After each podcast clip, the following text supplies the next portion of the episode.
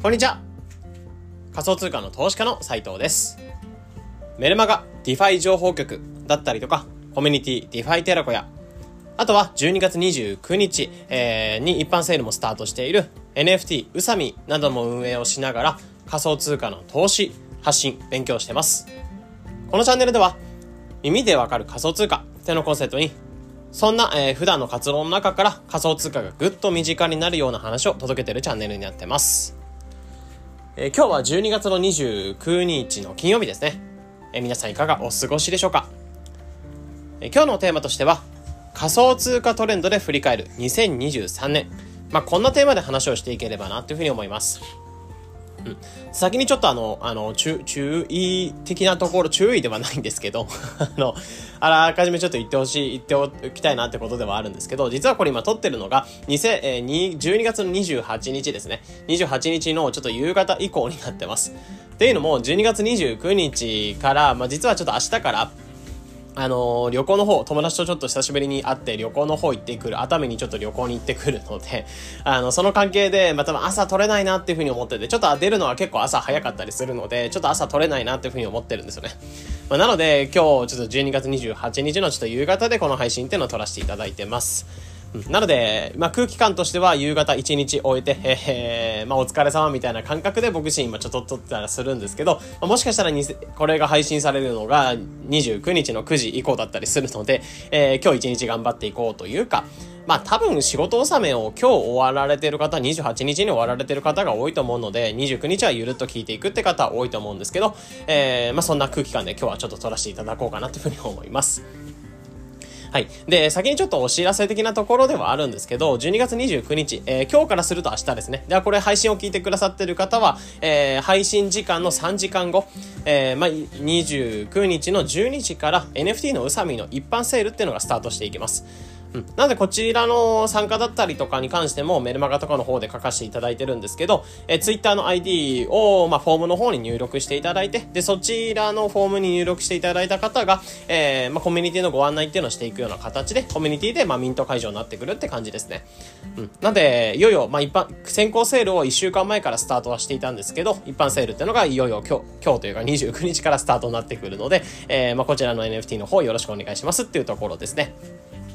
はい。まあ、そんなところで、まあ、今年1年間っていうのを走ってきたっていう感じでもあるんで、まあ、NFT うさみなんかも作ってきたって感じではあるんですけど、まあ、今年2023年っていうのを仮想通貨トレンドっていうのを使って、えー、振り返っていこうかなってところで、今回そんな回にしていこうかなと思います。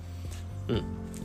まあ、っていうのも今年一いろいろまあ仮想通貨ってめちゃめちゃいろんなものがありましたし、トレンドっていうのが発生してきたっていうところではあって、まあ、正直、まあ、冬相場でこれだけトレンドっていうのが発信、あの、出てきたりすると、まあ来年、えー、仮想通貨自体が盛り上がってきて、まあ今盛り上がってきてはいるんですけど、来年あたりどうなっちゃうんだっていうふうに正直思ったりします。まあ、なんですけど、えー、今回に関しては2023年、今年まあ何があったのかってところを振り返るがてら、えー、2023年っての仮想通貨トレンドで振り返っていこうかなっていうふうに思います。はい。で、そうですね、仮想通貨トレンドを振り返っていくってところで、まあ、今年1年っていうのをざっくりと振り返っておきたいなって方とかは、えー、ぜひこちらの、えー、まあ、回っていうのをご利用していただければなっていうふうに思います。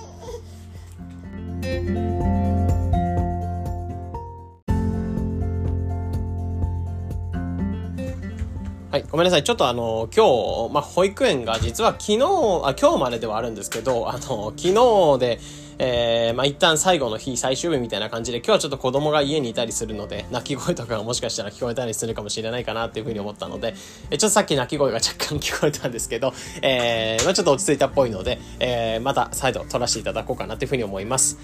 はい。そうですね、えー、こう、今回に関しては仮想通貨トレンド、2023年の仮想通貨トレンドを、まあ、振り返っていきましょうっていう回ではあるんですけど、うん。えー、まあいろいろ仮想通貨トレンドがある中で、今回ちょっとこの7つっていうのをシェアさせていただこうかなというふうに思います。まあ、今回の内容は DeFi 情報局っていう今メルマガの方、まあ、リンクの方も、あの、ポッドキャストのリンクの方を貼らせていただいてるんですけど、まあ、DeFi 情報局ってメルマガの方でも最新の記事で書かせていただいた内容になってます。で、こちらをまあ音声ベースとかでもしっかりと残しておこうってところで今回撮らせていただいてますので、まあ、より詳しく、えー、テキストベースで内容とか読んでおきたいなって方とかはそちらのポ、えー、そうですね、テキストの方も読んでいただければと思います。はい。で、今回7つシェアさせていただくところから、まあ、1つずつ紹介していくと、一つ目っていうのが、リアルワールドアセット RWA のトレンドですね。うんまあ、これも結構盛り上がったものとしてあって、まあ、リアルワールドアセット。これは現実資産。これをトークン化していくっていう、うんまあ、リアルワールドアセット、現実資産、株とか不動産ですね。えー、そういったものを仮想通貨にして、えー、ブロックチェーンに乗せて、まあ、仮想通貨にしてブロックチェーンに乗せていこうみたいなところ。まあ、そういったところのマーケットがかなり高騰し盛り上がってきたよってところがありました。うん。まあ、いわば本当に株とか不動産のマーケットっていうのはめちゃめちゃ巨大になっていて、そこがブロックチェーンに来ると、まあ、かなり成長幅っていうのがあるよねってところが注目されていて、えー、まあ、特に米国債、アメリカ側からすると借金ですね。アメリカ側にお金を出資してあげて、で、そこの、えー、金利をもらっていくっていうところの、米国債の利回りっていうのがかなり今年上昇したっていうニュースがありました。で、これもあるおかげで、結構米国債をトークン化したもの、まあ、ここのリアルワールドアセットの中でも、米国債市場っていうのが、まあ、今年だけで6、7倍ぐらいまで伸びたっていうデータなんかがあります。まあ、そんな中で、えー、結構この RWA、現実産をトークン化していくって流れが、まあ、今後も期待されるかなってところで、一つ目のトレンドではありますかね。うん。で、結構ここの米国債の利回りっていうのを享受していこう、提供していこうっていうところを、えー、まあ、組み込んだ分散型のステーブルコイン。まあ、ステーブルコインの中にこの米国債の利回りを配るような仕組み、えー、そういったものを取り込んでいこうっていうとこなんかも出てきたりするので、結構この RWA、えー、まあ、現実資産っていうのはかなり安定していて巨大な市場で、かつそれを仮想通貨にすることで効率的に運用していくっていうトレンドなんかが生まれたりするので、ここら辺は結構今後もチェックかなって感じですね。で、次二つ目。まあ、これも結構でかかったなというふうに思うんですけど、 LSTFi。まあ、これはリキッドステーキングトークンファイナンスっていうところの略で、LST ファイってものになるんですけど、これはリキッドステーキングっていう運用法をより効率化していこうっていうトレンド。えー、リキッドステーキングって運用をより効率化していく DeFi がたくさん誕生したっていうところ、まあ、このトレンドっていうのもかなり今年話題になりましたね。うん、リキッドステーキングっていうのは簡単に言うと、リキッド、まあ、ステーキングをよりリキッド、え流動的にしていこうっていう運用法で、えー、例えばイーサってものをステーキング、投資をしていくと、引き換えとしてレシート、えー、ステーキングイーサってものがもらえるような運用法になってくるんですよね。うん。そんな感じで、えー、結構 ST イーサ、えー、 Lido Finance の ST イーサってものが中心として、えー、かなりここのリキッドステーキング市場っていうのは今年盛り上がりました。っていう背景としては、やっぱりこのリキッドステーキング、まあ、リキッド、ステーキングが証明されるレシートが発行されるので、このレシートっていうのを受け入れするような DeFi がたくさん増えたんですよね。で、こうなることで、えー、その受け入れするディファイが増えることで、そのステーキングされたトークンっていうのを、えー、担保に何かお金を借り入れたりとか、で、それを実際にどっかに預けて運用したりとか、で、それを使ってなんか利回りを配るようなトークンっていうのを発表したりとか、まあ、そんな感じで、例えば Lybra Finance ってところを中心に Pendle Finance とかいろんなところが、えー、ここの LST ファイと言われる DeFi がね、たくさん生まれたってところですね。うん。で、実は最近のこのソラナの盛り上がりに関しても、もともとイーサリアムで発生したトレンドなんですけど、それがこの LSTFi のトレンド、実はソラナっていうところのチェーンにも発生していたんですよね。やっぱりそれもあったおかげで結構この LST ファイ系のプロジェクトを中心にソラナのチェーンっていうのは結構盛り上がってますよっていうデータがあって。うん。やっぱりここの LST ファイ、えー、リキッドステーキングっていうところもそうですし、それを効率化していこうっていう金融、まあ銀行がたくさん生まれたっていうのも結構注目のトレンドかなっていうふうに思いますかね。で、続いて3つ目としては、NA to NFT ファイ。まあ、これはさっきのファイファイで繋がってちょっとあの ややこしいとは思うんですけど、これは NFT に金融的な機能をつけようっていう風なトレンドがかなり生まれました。うん。まあ、例えばで言うと、NFT って今は正直買って買えない、まあ高くて買えなかったりとか、買ってもその流動性が低くて売れないってとこだったりとか、結構その買ってしまって資金効率が悪いってところ、特に NFT の活用ができないってところ、ここら辺が結構問題としてあります。で、これを結構解決しようってところで NFT ファイ系のその DeFi とか金融っていうのが生まれていて、NFT っていうのを担保にして何かお金を借り入れるってことができるようになったり、あとは NFT っていうのをトークン化して、それを分割所有ができる、え分割化、小分けにしていくっていうところをしたりとか、あとは NFT の価格っていうのを上下予想しながらトレードしながら稼いでいくってことができたりとか、結構ここら辺の市場っていうのは、例えば Binance っていう有名な取引所だったりとか、NFT の取引所で有名な Blur ってとこなんかもこの NFT ファイの市場に入ってたりとかするんですよね。うん。で、こういった形で、結構 NFT って今までめちゃくちゃ美味しいんですけど、その癖が強くて調理に使えないような食材だったのところが、えー、結構これ金融の機能っていうのをくっつけてあげることで、えー、結構 NFT が高級品から日用品に変わる、まあその NFT の可能性をぐっと広げてくれるようなトレンド、NFT ファイってものが今年入った、まあ流行ったっていうのもありましたね。まあ正直、正直市場としては全然去年とかもあったんですけど、えー、今年、まあかかねからここは盛り上がってきたって感じではありました。で、最後、えー、最後じゃね、えと、3つ目ですね。3つ目としては、レイヤー2。まあ、これもこのポッドキャストとかでも何回も言いましたね。出てきたんですけど、これいわゆる仮想通貨の中でもブロックチェーンの脇道的な存在、レイヤー1の脇道的な存在として、えー、結構このレイヤー2って業界が超ホットスポット化しました。うん。で、いわゆるレイヤー2で簡単に言うと、サクサク快適な環境で通れる高速道路とした、えー、いったイメージがあるんですけど、ここの開発っていうのはめちゃめちゃ進んでいて、まあ、取引量っていうところで言うと、イーサリアムってめちゃめちゃ高いんですけど、手数料とかが高いんですけど、これが快適になるってところで、シンプルに取引量って伸びたりとか、あとは大手、えー、コインベースとかバイナンスが参入してきたっていうニュースもありました。あとは、レイヤー2の上でチェーンっていうのが様々なものが作れるようになった。いわゆるアップチェーン、アプリチェーンとも言われるように、レイヤー2の上で何かチェーンを作っていく。その電力をお借りしてチェーンを作っていくってことができるようになったりとか。結構ここのレイヤー2から新しいテクノロジーがどんどん生まれていってトレンドが生まれるっていう流れなんかがありますね。うん。結構やっぱりここらに関しては、まあ、今後もイーサレムの実機のアップデート、デン君とアップデートが実はあるんですけど、ここのデン君とアップデートも通してガス代がさらに安くなるってことも予想されてるので、やっぱりここのレイアー2の市場っていうのは引き続き見逃せない市場かなっていうふうに思いますかね。うん。で、次4つ目、えー、リステーキング。まあここの市場も、まあ、着々と盛り上がっていて、これはイーサの二重ステーキング、まあ、いわゆるトークンの二重ステーキング、2回ステーキング、二度焼きができるよっていう仕組みになってますね。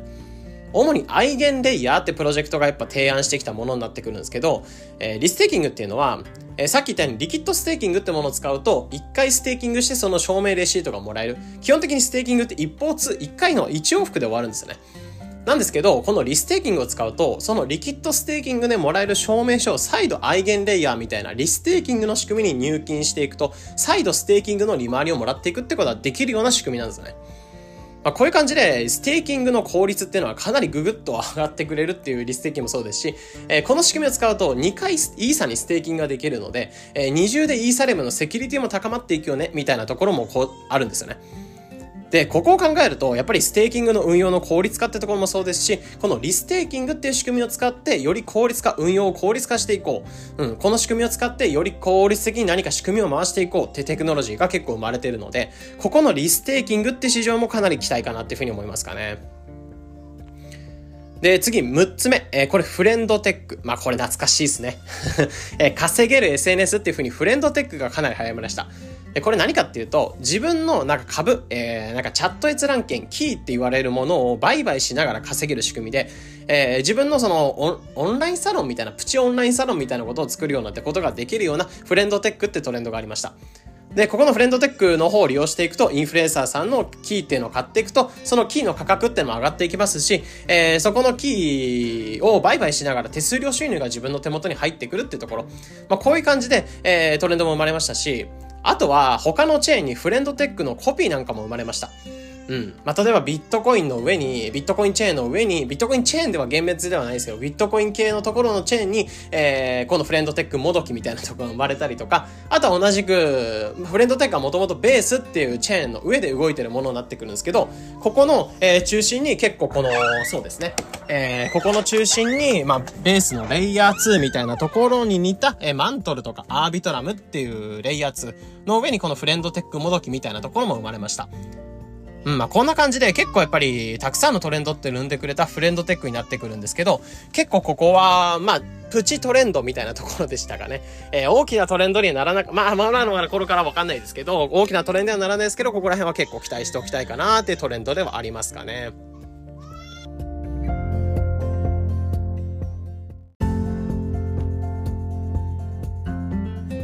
はい。えー、そうですね、最後ではあるんですけど、また子供が 泣いてしまったので、えー、ちょっと今回は抱っこしながら、さすがに無理そうだったので、えー、抱っこしながらちょっと撮らせていただくんですけど、え最後の7つ目ですね。7つ目としては、ビットコインのオーディナルズ。ここに関しても結構トレンドとしてやっぱでかかったかなって感じですね。まあ、ぶっちゃけこれは今年の中でもかなりでかいトレンドの一つと言っても過言ではないかなってところで、えビットコインの上にいわゆるトークンとか NFT、そういったものが作れるような仕組み、まあ、これがオーディナルズってものが新しく生まれたっていうトレンドがありました。で、これを中心にやっぱりビットコイン周りの開発なんかも進んできて、ビットコインの上に、まあもちろんトークンとか NFT、いわゆるこれは、えー、ビットコインの最小単位にあるサトシってものがあるんですけど、ここになんかラベルをつけて、えー、工場みたいなところでラベルをつけて、えー、ビットコインの上を走らせることができるようになった。そういったところになるんですけど、えー、これを中心にやっぱりビットコインの上に DEX を作ったりとか、まあ、いわゆるそこのトークンを交換できるような仕組みっていうのを作ったり、あとは、ビットコインの、まあ、より快適な道のレイヤー2みたいなところ。まあ、これはさっきレイヤー2で、まあ、イーサレムの脇道的な存在なんですけど、ビットコインの上にも、えー、こういったレイヤー2みたいなところを作って、より拡張性を広げていこうみたいなトレンドも生まれました。うん、やっぱりここのビットコインをイーサリアム化していこう、ビットコインイーサリアム結果計画みたいなところ、ここら辺なんかが進んだっていうのは、やっぱり今年ビットコインにとっては結構でかい部分だったんじゃないかなというふうに思いますからね。まあ、正直あの、ミームコインが作られたりとか、手数料が鬼高くなっちゃったっていうとか そういったところは正直難点としてあるんですけど、やっぱり仮想通貨の顔でもあるビットコイン、その上の開発っていうのはかなり進んだっていうのは結構でかいトレンドだったんじゃないかなっていうふうに思いますかね。うん。まあ、こんな感じで結構今年としては、えー、一つ目 RWA、二つ目が LST ファイ、で、三つ目が NFT ファイ、で、四つ目がレイヤー2、で、五つ目がリステーキング、で、五つ目が、えー、フレンドテック、あ、六つ目がフレンドテック、で、7つ目がビットコインオーディナルズ。ここら辺のトレンドっていうのはやっぱり2023年と振り返った時には結構でかかったものじゃないかなっていうところを中心に紹介させていただきました。うん、そうですね。やっぱりここら辺に関しては、うーん、まあ、どれも触ってきたりとか調べたりとかしていく中で結構でかいなっていうふうに思ったものだったので、ここら辺を中心に紹介させていただきました。えー、なので、そうですね、今年振り返ってみた時に何があったかなってところを振り返る時に、えー、まあ、こんなトレンドあったなってところに懐かしく 思っていただけた方、いただけた方とかは、いいねだったりとか、えー、あとはコメントとかもいただけると嬉しいかなっていうふうに思います。そうですね。え今回に関しては仮想通貨トレンドみたいなところを振り返る回にはしてきましたけど、えっ、ー、と、20、30日ですね。30日、今メンバーシップの方ですね、え、もう取らせていただいてるんですけど、そちらではそうですね、2023年を振り返ってみて、僕なりにやってきたこと、で、実際に売上ベースのところなんかもちょっと話とか深く入りながらメンバーシップ、スタンド FM のメンバーシップの方を話していこうかなというふうに思います。なので、表の放送29日、まあ、今撮ってる28日ですけど、29日の放送で多分今年2023年で最後の放送に、表の放送というか、えー、無料放送は最後になってくるかなというふうに思います。えー、なので2023年、はほぼ毎日こう発信をしてきて、えー、ポッドキャストを撮らせていただきました。なので今年の初めからもちろんそうですし、新しく最近聞き始めたよって方とかもそうですし、本当に長らく、えー、聞いてくださってありがとうございました。まあ、別にこれが最後の放送ではなく、来年も、まあ、コツコツと、まあ、仮想通貨のの身近になるような話っていうのをお届けしようかなというふうに思ってますので、来年も引き続きこちらのポッドキャストの方、えー、聞いていただけると嬉しいです。ってところですね。えー、なので今日に関してはこんな感じで話をさせていただいて、まあ、2023年の総括みたいなところもさせていただきました。えー、なので、まあ、来年とかも2024年、皆さんにとっていい年でありますようにってところで、えー、今日に関してはこれで以上にさせていただきます。えー、ここまでご清聴いただきありがとうございました。えー、それでは良い一日と、まあ、良いお年を